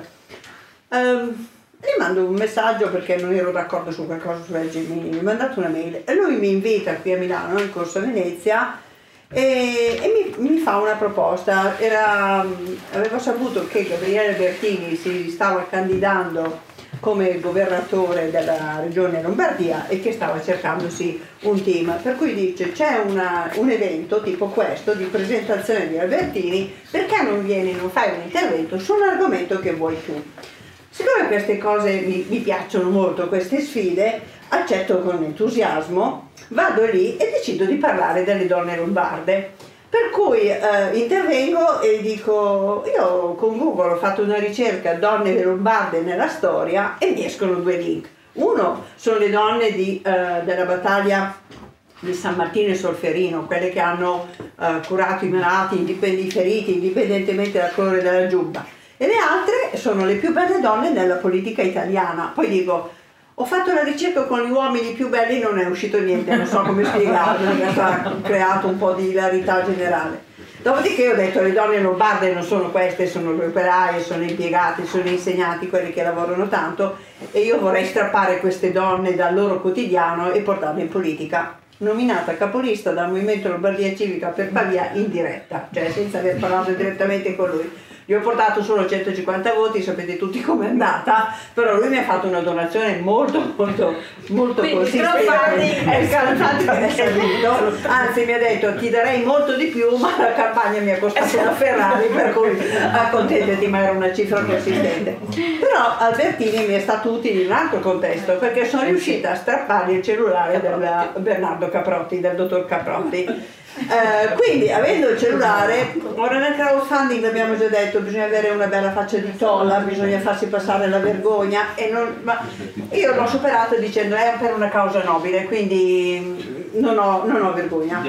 Però il coraggio di chiamare direttamente Caprotti non ce l'ho avuta. Gli ho mandato un sms e, e questo mi chiama e mi dice ma lei chi è? Come fa ad avere il mio cellulare?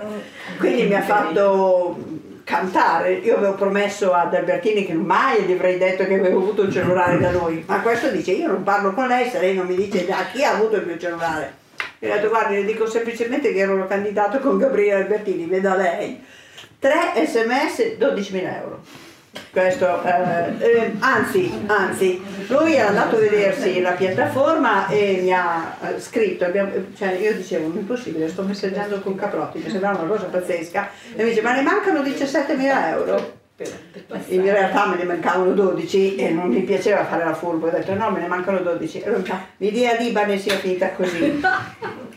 Uh, ok, le mie conoscenze politiche, con, attraverso Valditaro ho conosciuto anche questo avvocato, Diego Giordano, uh, una persona che eh, mi ha aiutato tantissimo nel, nel, crowdfunding e che mi ha dato il soprannome Cat da Caterpillar perché diceva che schiacciavo tutti i sassi.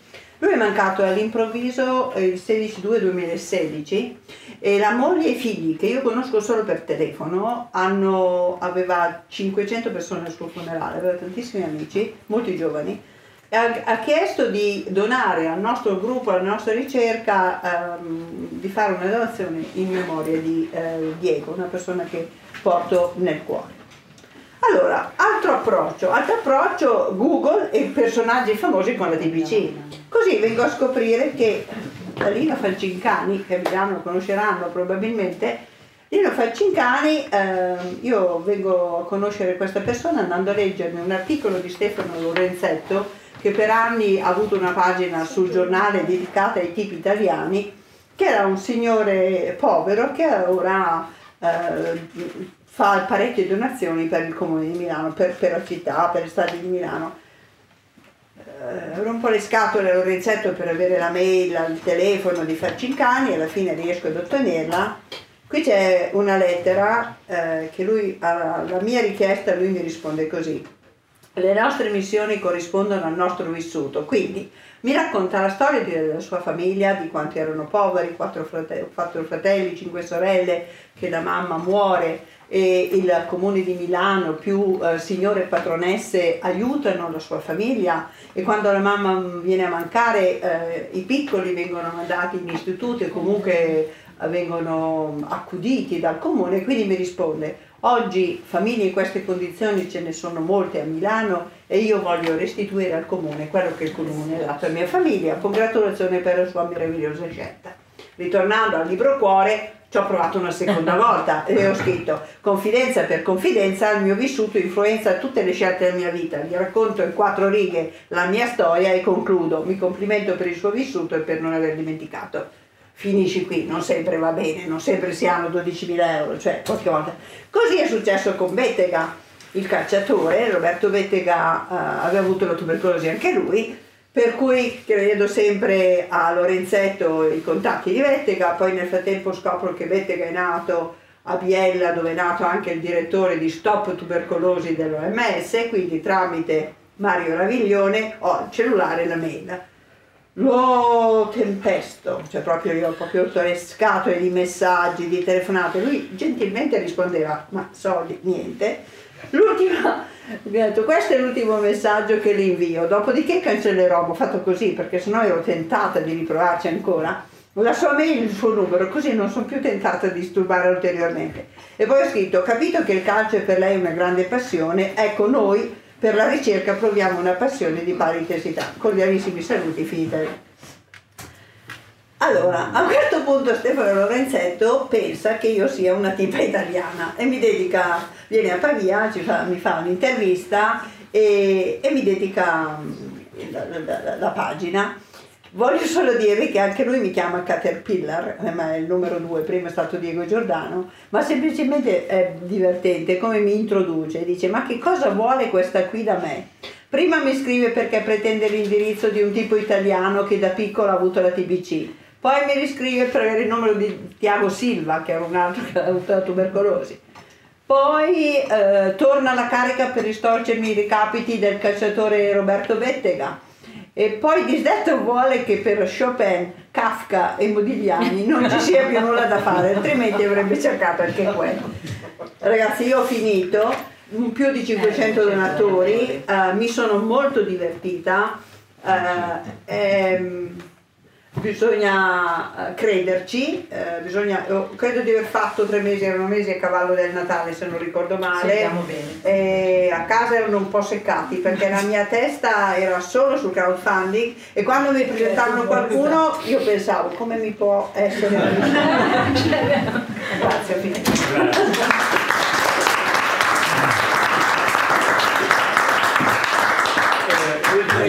Una domanda, questo è crowdfunding o questo? no, è la dimostrazione che le relazioni sociali no, no, no, questo, questo è sì, la tenacia. Eh, sì.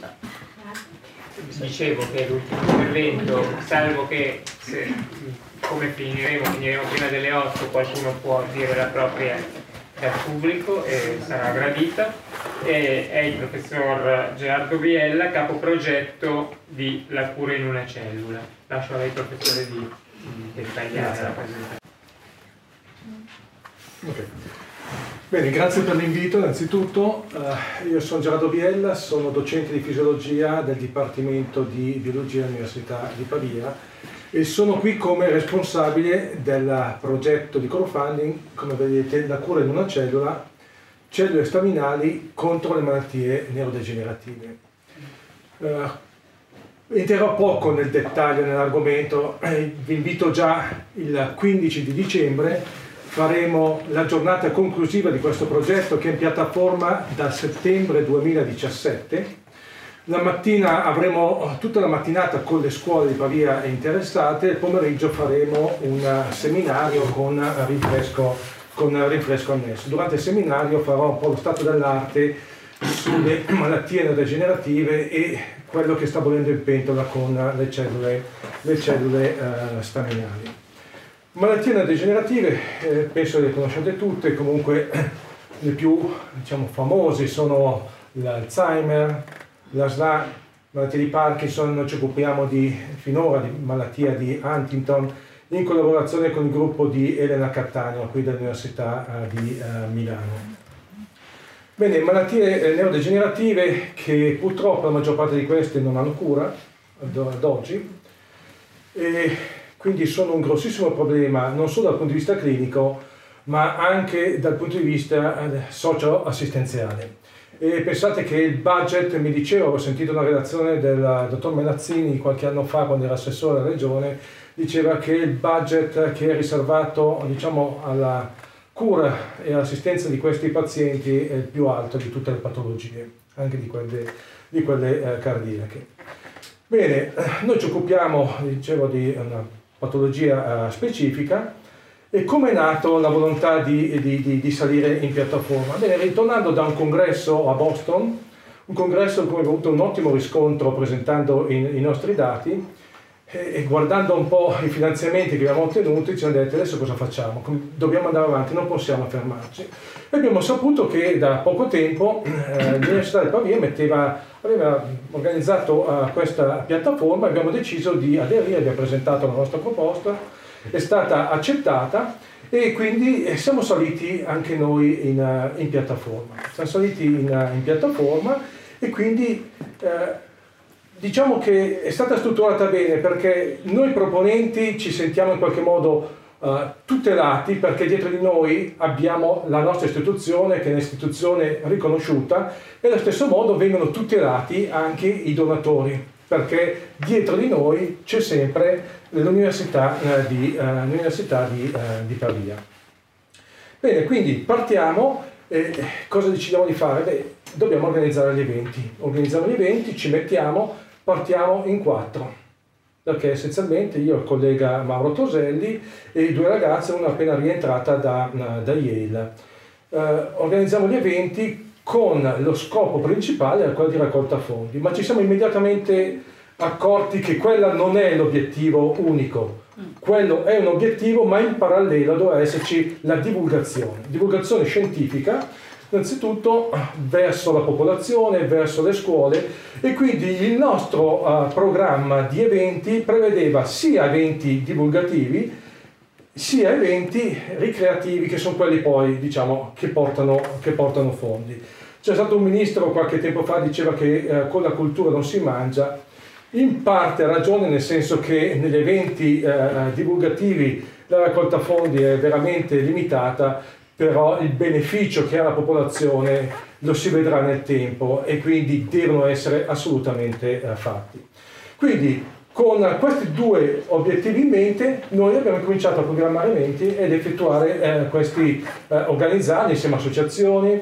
Siamo partiti da soli in quattro, dicevo man mano che passava il tempo attorno a noi hanno cominciato i parenti perché come diceva prima Giovanni Riccardi sentivano tutte le sere e in qualche modo c'è una tensione, riusciremo a, ad ottenere qualcosa e quindi la tensione era abbastanza palpabile, quindi prima i parenti, poi gli amici, man mano che le manifestazioni hanno fatte, si accorgono dell'entusiasmo di come le fai uh, queste cose, incominciano a venire anche le persone interessate, parenti dei pazienti, i pazienti stessi vengono, chiedono, eccetera. Nessuno di noi è medico, questo uh, lo diciamo immediatamente. Eh, la cosa che viene detta a tutti gli eventi che noi facciamo è perché il tema è molto delicato ha a che fare con persone che ripongono nella ricerca la speranza. E questa speranza in qualche modo deve essere ripagata. La prima cosa che dico sempre, non bisogna illudere. Questo sarebbe l'errore più grande che si possa fare. Bisogna fare tutto con onestà. Illudere le persone, soprattutto queste persone che sono fragili, non, non ce lo possiamo permettere e non è per nulla corretto. Quindi la prima uh, funzione dice non bisogna illudere perché ripongono in noi la speranza, il lavoro che facciamo nei nostri laboratori è la loro speranza e l'attività divulgativa serve anche per in qualche modo proteggere la speranza di queste persone. Noi ci siamo accorti che ci sono, e il caso Stamina, faccio un esempio, ma ce ne sono molti altri, che sfruttano queste debolezze, perché si trovano in momenti di debolezza psicologica, chi capita di avere dei pazienti in famiglia eh, in qualche modo scombussola la vita delle persone. E quindi il compito del ricercatore, il compito del docente, il compito della comunità uh, tutta, cominciare dalla comunità politica, è quello, sì, noi l'alimentiamo, dobbiamo contribuire insieme a tutti gli altri a proteggere la speranza di queste persone. Quindi con tutta questa filosofia in mente siamo partiti. Siamo partiti, quando dico siamo partiti, questo è l'evento diciamo, più grande che abbiamo fatto, una uh, gara di danza al Teatro Fraschini, abbiamo invitato cinque scuole, quindi sono messe un po' in competizione uh, tra di loro, pavesi, ma anche una scuola, una scuola di danza di Milano, quattro ballerini della Scala, conoscevamo una, la, di Fulco, che veniva da amici, aveva dato alla Scala, insomma eh, siamo riusciti eh, ad organizzare questa serata, eh, abbiamo riempito il teatro, con i ballerini eravamo in 600 in questa manifestazione, non vi dico eh, l'energia spesa per l'organizzazione, tenete presente che in tutto questo contesto noi continuiamo a fare lezioni, continuiamo a fare esami e il laboratorio quando c'era la da registrare si doveva rimanere a, a, fare, a, fare, quello. Quindi questo è il nostro gruppo e eh, voglio innanzitutto ricordare eh, la Claudia e Francesca che sono veramente le due colonne portanti di questo crowdfunding, il professor Toselli è collega, la uh, professoressa Albertini che ai tempi era il direttore del nostro dipartimento e tutti gli altri sono gli studenti che ci hanno dato una mano uh, significativa in questa organizzazione. Bene, questa è solamente una parte, non è uh, aggiornata, sono tutti gli eventi colorati in modo diverso, quindi eventi divulgativi colorati in azzurro, quelli ricreativi invece in, in giallo, non sono tutti. E questi sono fatti all'interno della città di Pavia e come diceva prima abbiamo coinvolto la popolazione, in qualche modo eh, ci ha seguito molto bene. All'inizio chiamavamo noi i giornali, poi sono stati loro a, venirci, a venirci a cercare. Avete visto prima anche il sindaco, l'assessore canale, ci sono assessori provinciali anche che hanno, hanno, hanno seguito. Questo solo all'interno della, dell'Università di Pavia e poi con le nostre varie conoscenze siamo andati a Val di Dentro, ci hanno organizzato un barbecue gigantesco e eh, io sono salito poi eh, nel dicembre dello scorso anno a, a, fare un seminario da loro. Io sono Brianzolo, abito in Brianza, quindi ho fatto anche degli interventi in Brianza. Uh, Francesca di Bergamo è andata all'ordine eh, di Bergamo, naturalmente coinvolgendo sia gli ordini che i Rotary, i Lion, insomma dove potevamo pescare, abbiamo pescato, Vigevano, eh, Pavia, come vedrete poi dopo abbiamo una ragazza, qui non l'ho segnato, che è di Cremona, so se qualcuno è tifoso di pallavolo, la Casal Maggiore, pallavolo femminile in Serie A, è stata in qualche modo coinvolta in, in, in queste, eh, mani, in queste mani, manifestazioni. Insieme a Elena Catania poi sono andato a Rimini, anche lì fanno questo concerto per la vita grandissimo con 1500 persone e eh, hanno donato la, diciamo, eh, l'incasso della serata che erano 17.000 euro lo scorso anno per, eh, il, nostro, per il, nostro, il nostro progetto.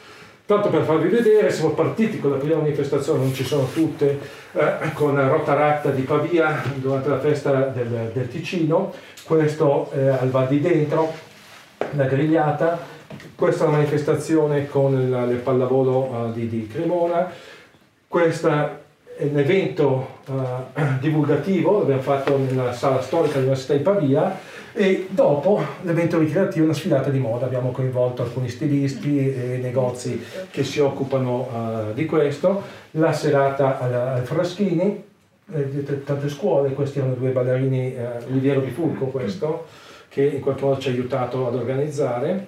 Eh, Pavia, io ho studiato a Milano, sono Brianzolo e lavoro a, a, a Pavia.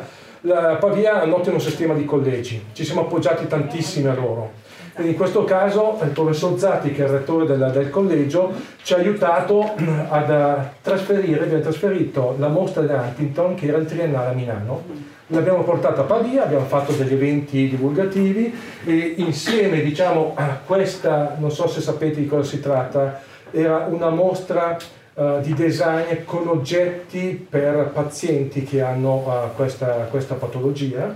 E insieme a questa mostra un altro um, artista che adesso ha l'Alzheimer ha donato alcuni quadri, abbiamo fatto anche una mostra di, di pittura.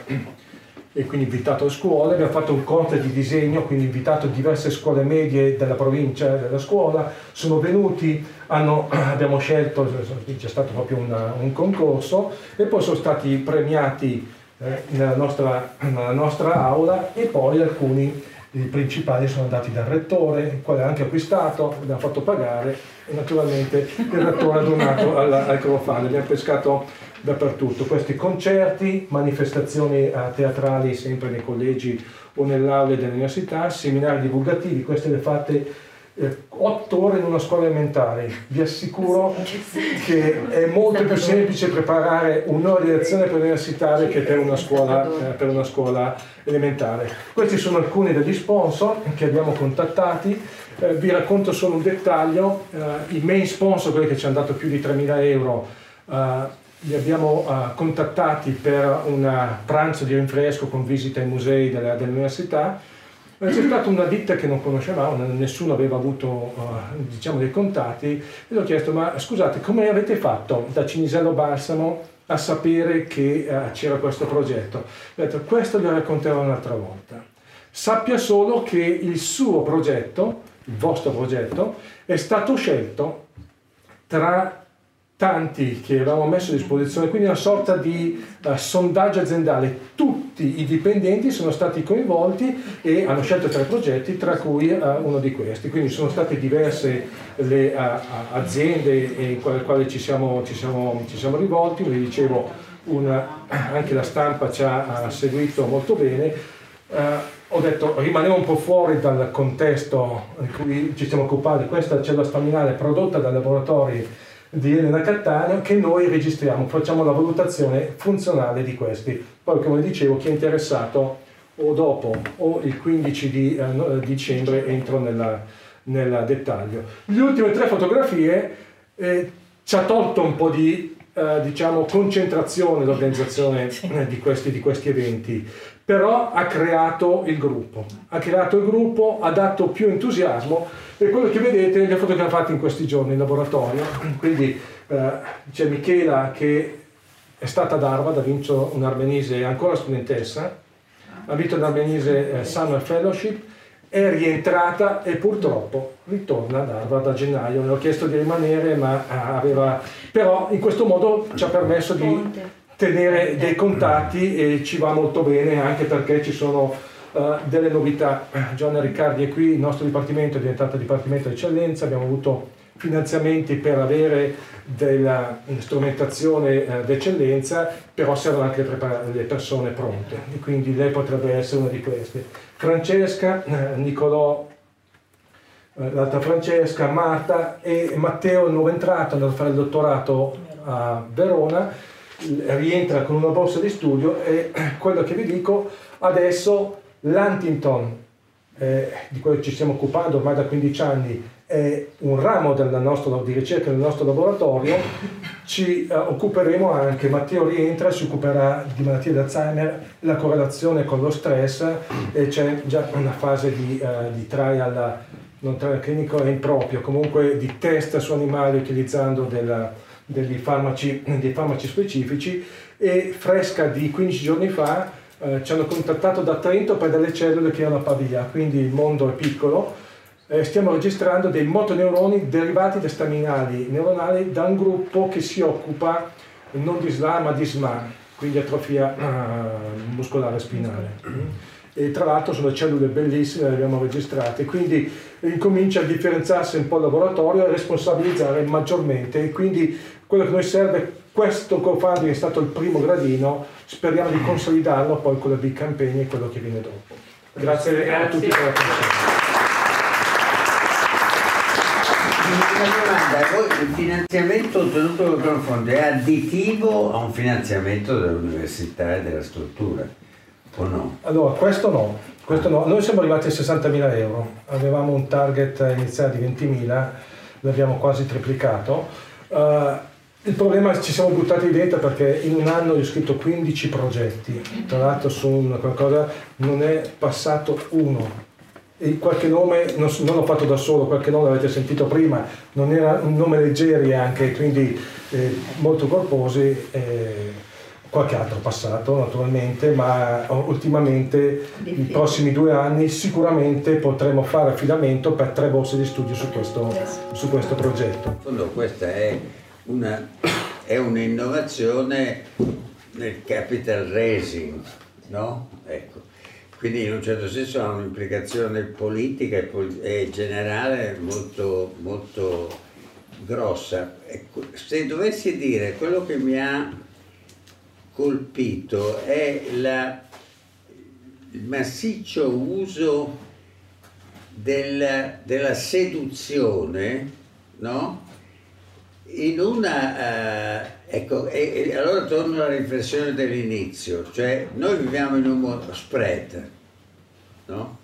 Per dire, dramma nazionale, in cui si vede che quando il capitale è raccolto solo in termini numerari, senza specificazione di a cosa serve, no? tutto il, il, il, meccanismo si muove con una certa razionalità che è, che è diciamo, generica, nel senso che conta soltanto il numero. No? Ecco, facciamo una riflessione, per esempio, dovessimo, se lo spread sale, teoria, si è già sentito dire, lo Stato va a chiedere i soldi al risparmiatore personale. Ecco. È chiaro che se questa destinazione deriva dalla seduzione è un conto, se deriva dal prelievo, il fisco, è un altro conto, se deriva da un calcolo l'acquisto dei bonds è un terzo eh, conto. Ecco, io vorrei sollevare in sede di riflessione questo che eh, dovremmo essere un po' attenti a dove stiamo andando eh, da un punto di vista macro, no? Perché eh, secondo me c'è il rischio che una metodologia attualmente di successo cessi di esserlo quando determina. Qui per esempio l'avvocato ci ha detto attenti alla regolamentazione. Ecco. io credo che da un punto di vista quello della Fondazione Massetti eh, sarebbe interessante creare una collaborazione mentre voi realizzate il micro, mm-hmm. no? sarebbe interessante rendere il mondo del crowdfunding avvertito delle sue connessioni col macro, perché secondo me, eh, voglio dire, non ci vuole, è una previsione molto facile, cioè tra un po' i responsabili del macro entreranno con le scarpe nel, nel discorso, no? ecco, per cui questa questo, questo connessione tra lo spettacolo e il fundraising no? è molto interessante, però attenzione che ha delle concorrenze eh, presenti, cioè quando si dice fundraising, per esempio, perché qui stasera abbiamo sentito crowdfunding ma anche fundraising, sì, no? ecco. perché in crowdfunding in realtà è quello che, che lei ha illustrato all'inizio, cioè no, non è legato a, a, una grande specificità del modo di cattura, no? ma è legato a un meccanismo che frantuma la raccolta. No? Nel senso crowd vuol dire giustamente folla, no? quindi sono i soldi raccolti dalla folla anziché raccolti dal banchiere. Per cui a un certo momento è prevedibile che per esempio il sistema bancario dopo un po' si muova a dire un momento, perché questo è in un certo senso una disintermediazione del sistema finanziario. No? Ecco. no, sollevo questo problema perché dal punto di vista nostro, in cui l'innovazione sociale ci interessa in termini macro, no? la connessione fra eh, l'esperienza vostra, micro, e i rischi di, una, di, di, un, incontro con la problematica macro è qualcosa secondo me da tenere, da tenere presente, almeno per quanto riguarda noi, non noi, perché io stasera dicevo anche noi, ci mettiamo anche noi delle cose a parte con i caterpillar, troviamo due o tre caterpillar eh, perché anche le fondazioni hanno... Se volete hanno... mi metto a disposizione. Eh? Ah, le ingaggio subito. no, però dal punto di vista del, dell'elemento del, della riflessione, io credo che una riflessione è che avendo conosciuto come concretamente si realizza il crowdfunding, ecco, diventa più... perché io voglio dire una cosa, le persone come me, quando si dice crowdfunding, pensano alla forma etimologica, cioè le modalità della Fondazione Veronesi alla RAI. No? Quindi ecco, credo che una serata come stasera dice che bisogna, bisogna pensarci perché eh, la domanda è che per esempio voi nel fare questo e questo avete già cominciato a incontrare il sovrapporsi di diverse iniziative o no? Quello che ti dice no, al tuo evento non vengo perché vado all'altro evento. Non ancora. Mm, ci siamo. Può, ah. può, può capitare, può capitare. Siamo quasi, quasi arrivati. Sì, è capitato. È capitato. È capitato. Cioè, non, non illudiamoci che sia una pacchia senza... No, senza no, no, no assolutamente. Anzi, no. Perché... Comincia a essere affollato, la folla affolla, nel senso folla che c'è folla. Eh, competizione anche in questo tipo di attività. Allora, la prossima iniziativa la intitoliamo La bolla del crowdfunding. Quando esplode. Se, eh, secondo me in un minuto, se qualcuno vuole dire la sua, è giusto che possa farlo. Posso? Maurizio. Uh, allora, sono Maurizio Vettiga, eh, accademicamente affiliato alla Chalmers University of Technology di Göteborg in Svezia. Eh, questo eh, non mi dà nessun merito se non condividere le difficoltà dei colleghi nel reperimento dei fondi, per esempio. A questo proposito ho una considerazione seria e una un po' meno seria, così finiamo con una risata, speriamo. Quella seria è visto anche la sede. Eh, non sono per niente un burocrate, sono felicissimo di queste iniziative e le supporto, ma la riflessione su una potenziale problematica, appunto visto la sede, è se polverizziamo la fonte delle risorse, polverizziamo anche il luogo in cui la decisione su dove le risorse vengono indirizzate, eh, quindi spostiamo la responsabilità da organismi istituzionali che prendono le decisioni poi a, quale, a titolo istituzionale.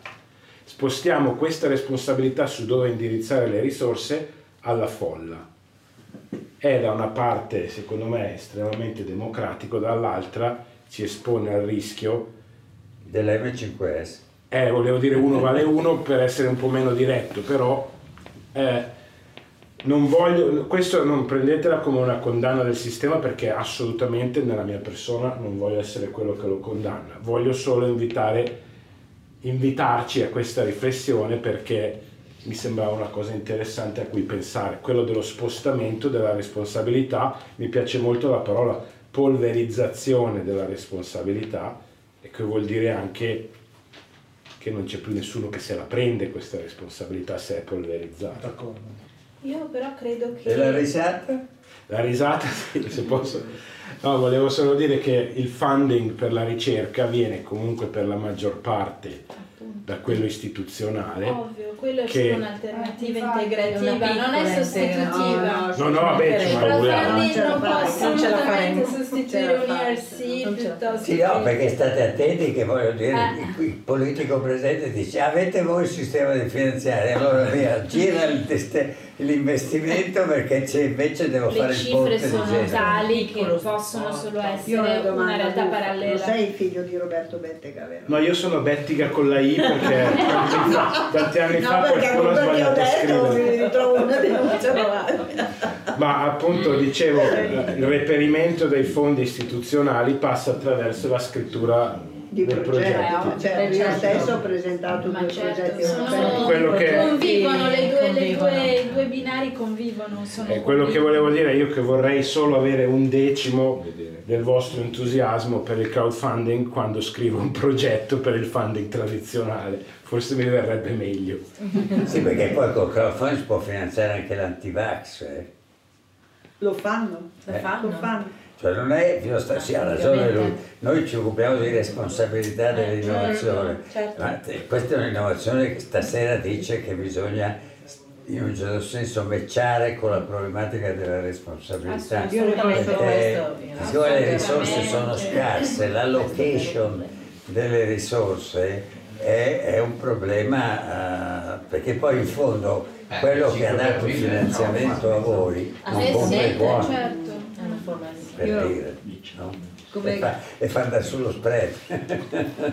Come, come ho detto, sono una microbiologa, eh, una mia collega microbiologa è stata contattata proprio dai Novax per avere un progetto finanziato. Lei ovviamente si è rifiutata. Ecco perché Lo l'università fanno già.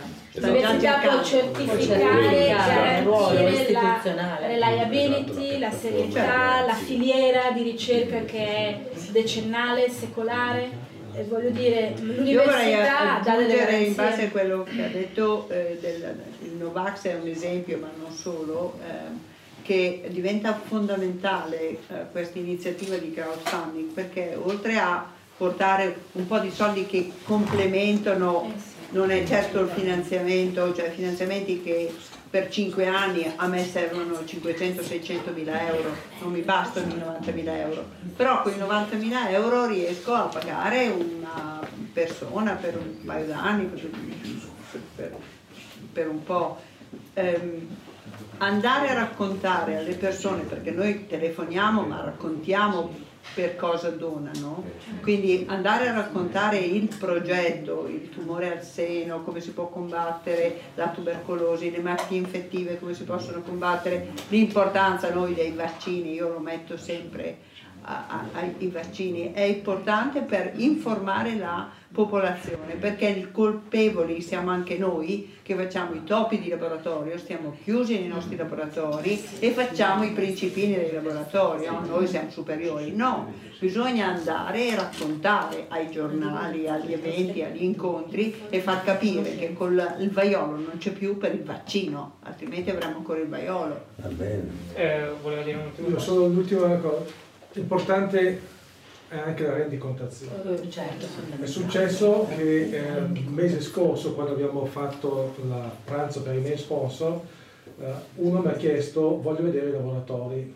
Naturalmente ci deve essere trasparenza, insomma abbiamo contattato 10.000 persone, non tutte possono venire, ma almeno dei riferimenti. Eh, e quindi era una domenica pomeriggio, sono andato, ho aperto l'istituto, ho aperto il laboratorio, ho fatto vedere, ho, fatto, ho voluto vedere qualche macchina funzionare, eh, perché anche questo, parlava prima di fidelizzazione, cioè oltre all'entusiasmo devo vedere eh, innanzitutto come sono i laboratori, se la gente è capace di lavorare, che cosa ha, ha prodotto in questi anni, quindi uh, la fiducia è importante. Probabilmente i conti non ve li chiedono, sì. perché... Eh, posso spesso non lo può dare di contazione. Ci sono pochi, Va bene. Grazie. Grazie. Grazie a voi.